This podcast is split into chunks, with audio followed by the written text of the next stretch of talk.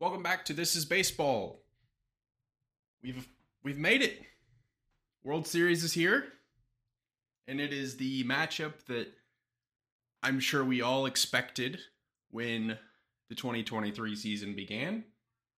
The American League champion Texas Rangers taking on the National League champion Arizona Diamondbacks. Now, at the beginning of the season, there was a path to the postseason and a path to success for the Texas Rangers. They had obviously built up their roster, spent a ton of money, brought in Corey Seager, Marcus Semien, signed Jacob DeGrom, Nathan Eovaldi, and you could kind of see that the Rangers could probably give the Houston Astros a run for their money in the American League West. Houston was coming off of, or was dealing with some injuries early in the season, and the Rangers took full advantage of that. Rangers had DeGrom and lost him in May. Didn't really let that slow them down. And kind of held on to the division for most of the season.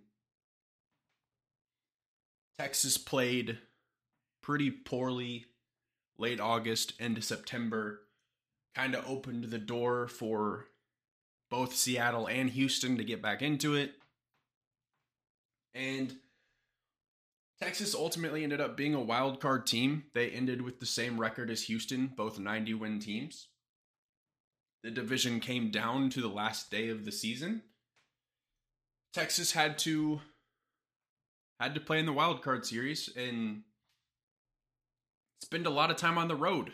But that didn't end up mattering for Texas because they were the definition of road warriors in the postseason. They were undefeated on the road in the playoffs. And they did what really nobody has seemed to be able to do in the American League, and that is take down the Houston Astros. The Houston Astros have obviously been on a dominant run, four World Series appearances since 2017, two World Series championships in that time frame, seven straight ALCS appearances.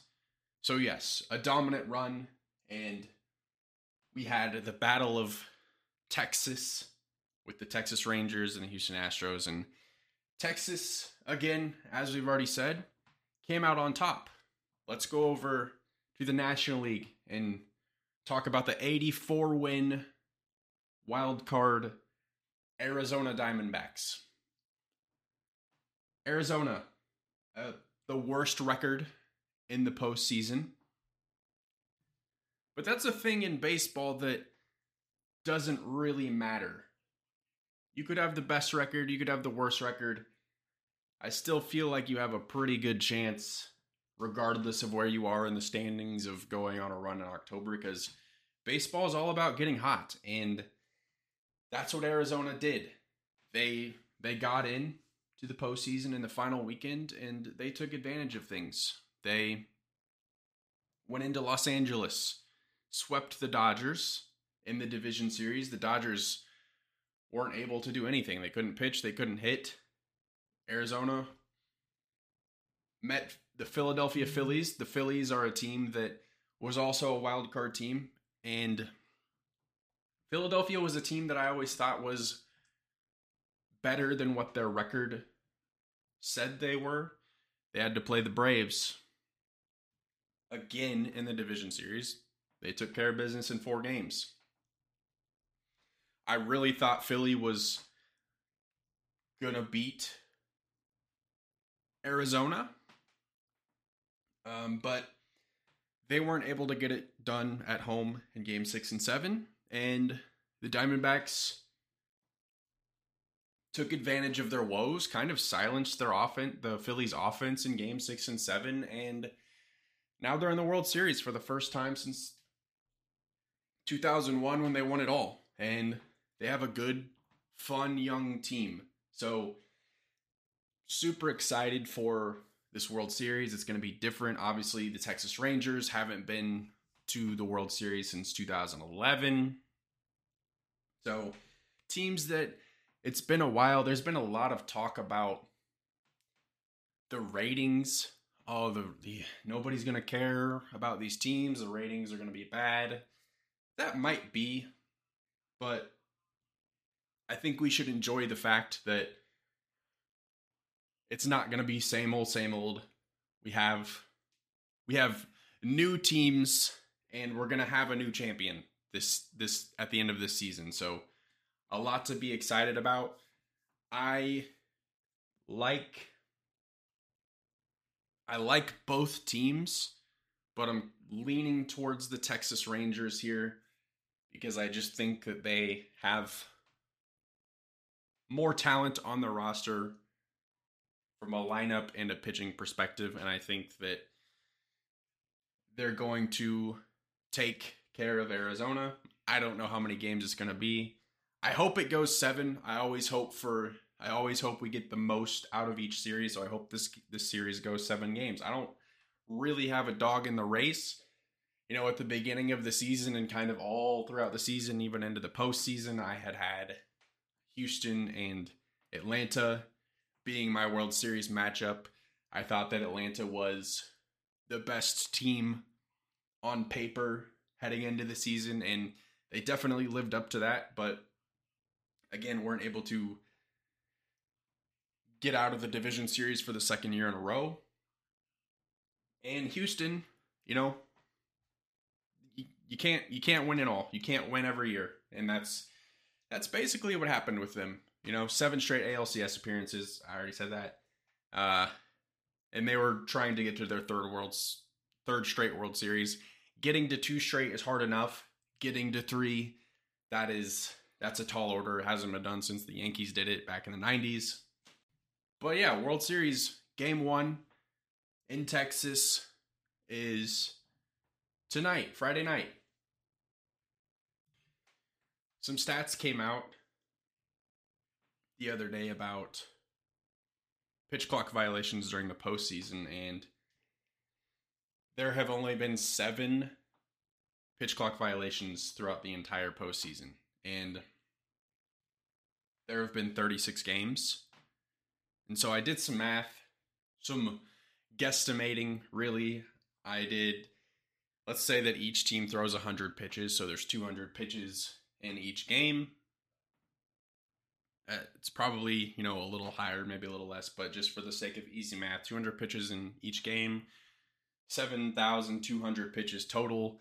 So really 1 in 1,000 pitches, you have a pitch clock violation. So it's a pretty good ratio, and that just means that teams are being really disciplined and smart and paying attention to what they're doing. I saw Arizona's catcher Moreno multiple times save a pitch clock violation. So the pitchers are doing a good job, but the catchers are also playing a huge role in making sure that we're avoiding those violations. So again, it was a little bit of a story coming into the postseason that these new rules are going to negatively impact the playoffs, but so far it's been really good. So I am from Kansas City, and Kansas City Royals have been open, and they've been talking about putting a new stadium downtown or putting a new stadium in North Kansas City. We haven't really heard much about the stadium situation since really like July. And some stuff came out this week that the cost of the new stadium could be 3 or 4 times what the Kansas City Royals are saying it would be. So from Jackson County, they're thinking that this could cost, the stadium could cost more like $4 to $6 billion, which makes absolutely no sense, because you can look around at stadium deals and there's not a lot of stadium deals that have cost that much money. I think SoFi Stadium in Los Angeles cost $5 billion to do. I don't think it's going to cost the same amount to build a new Royals Stadium plus all the stuff around. So this feels like a load of nonsense to me. And it's frustrating that we still are kind of nowhere with this whole stadium deal in Kansas City.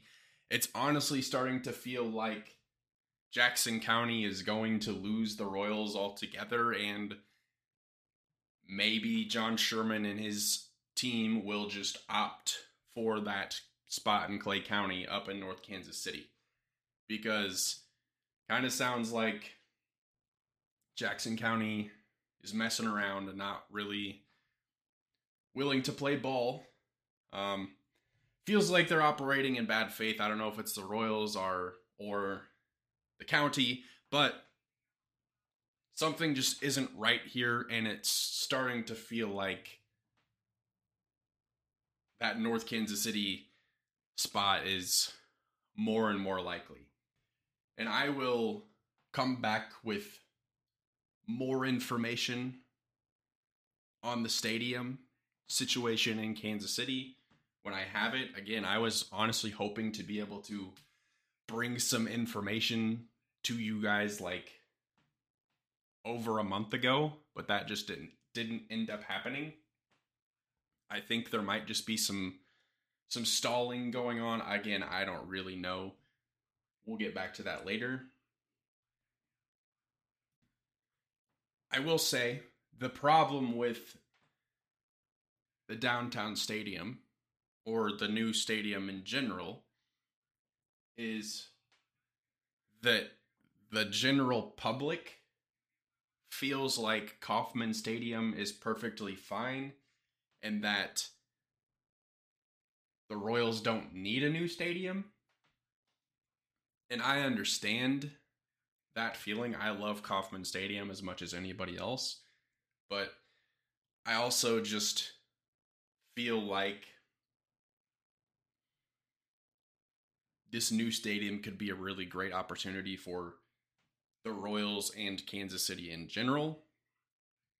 The public's mindset is also, why should we pay for a stadium if you're going to just field a bad team? Why, like, your product stinks.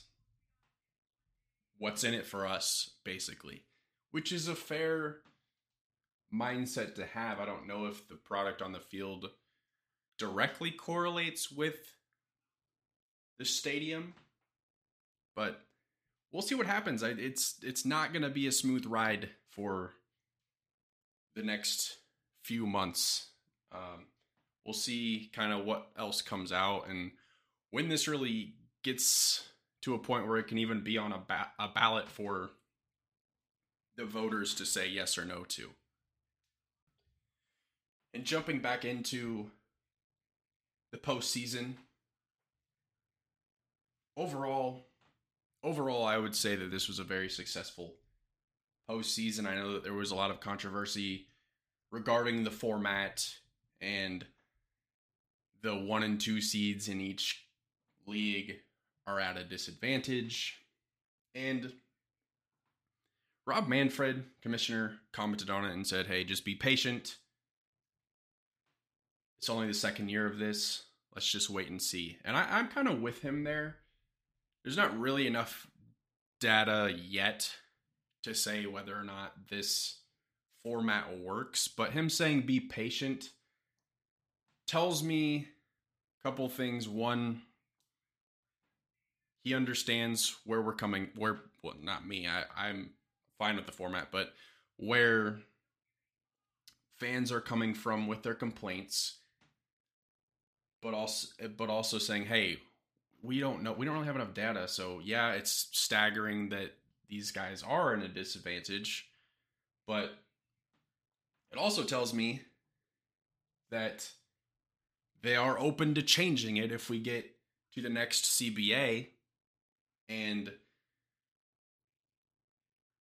need to make a change. I don't know what that change would be, but because I think we're not just going to drop back down to